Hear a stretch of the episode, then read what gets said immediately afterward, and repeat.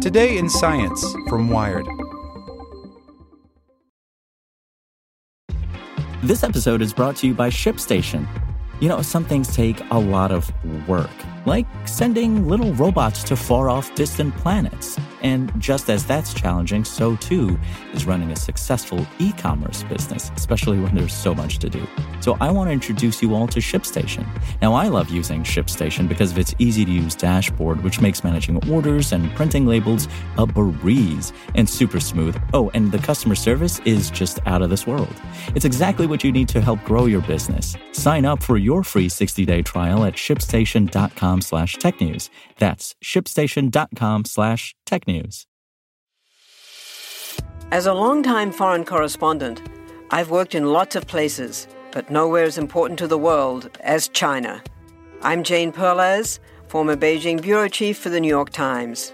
Join me on my new podcast, Face Off US versus China, where I'll take you behind the scenes in the tumultuous US China relationship. Find Face Off wherever you get your podcasts. Here's today's spoken edition of Wired. Shopping for a great gift for the guys in your life is hard. Mack Weldon has you covered.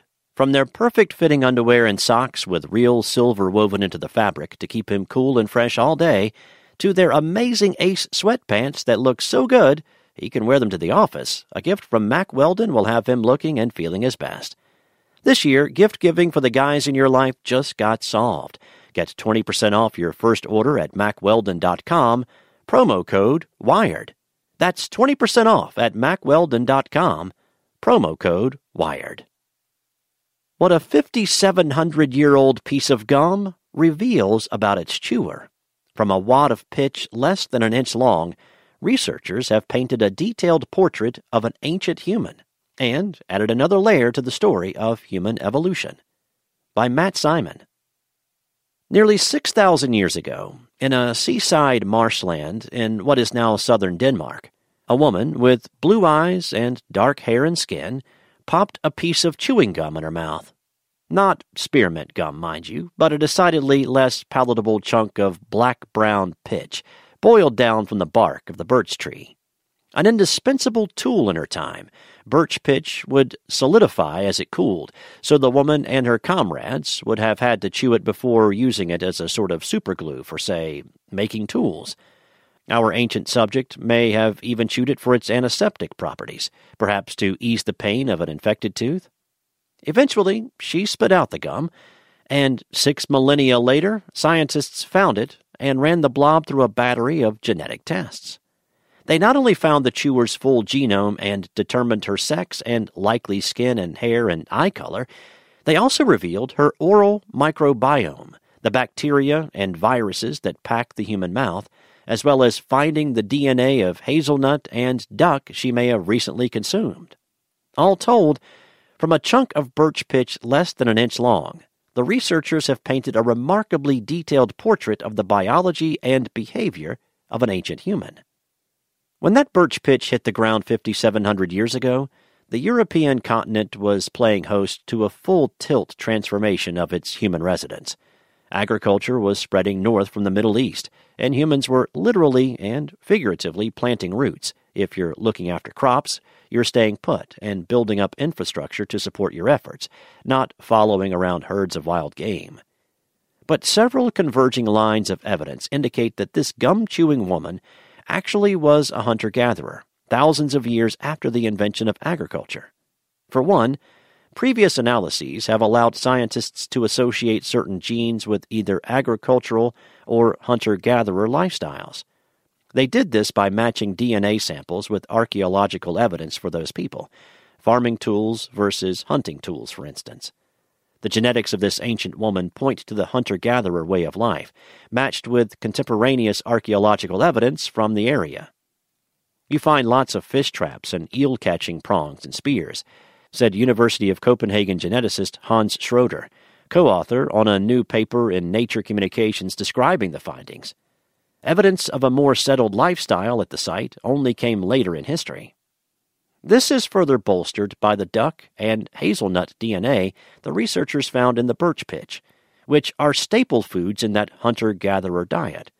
But it's also possible that those hazelnut genes came from hazelnut bark she mixed in with the birch when she made the pitch. And just because she may have been noshing on duck before she chewed the birch pitch doesn't mean she wasn't eating cultivated crops too. There's actually nothing to tell us that on a Thursday she didn't do farming and was eating duck on the weekend, says Schroeder. But what we can go on is that we know, genetically, she looks like a Western hunter gatherer.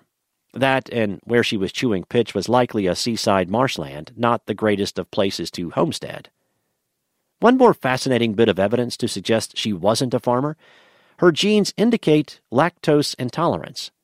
The ability to digest milk in adulthood without severe gastrointestinal distress, babies, of course, need to be able to process milk, only came with the arrival of farming.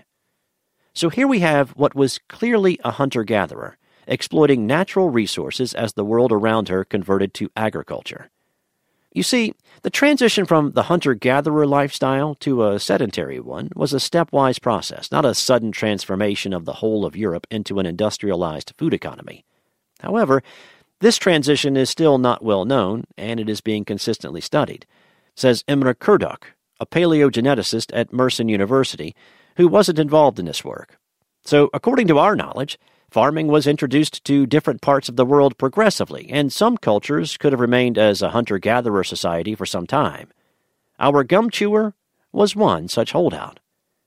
Now, about that mouth microbiome. Here we have the tricky matter of bacteria and viruses drifting all over a given environment, so some of the microbes could have landed on the pitch after she spit it out.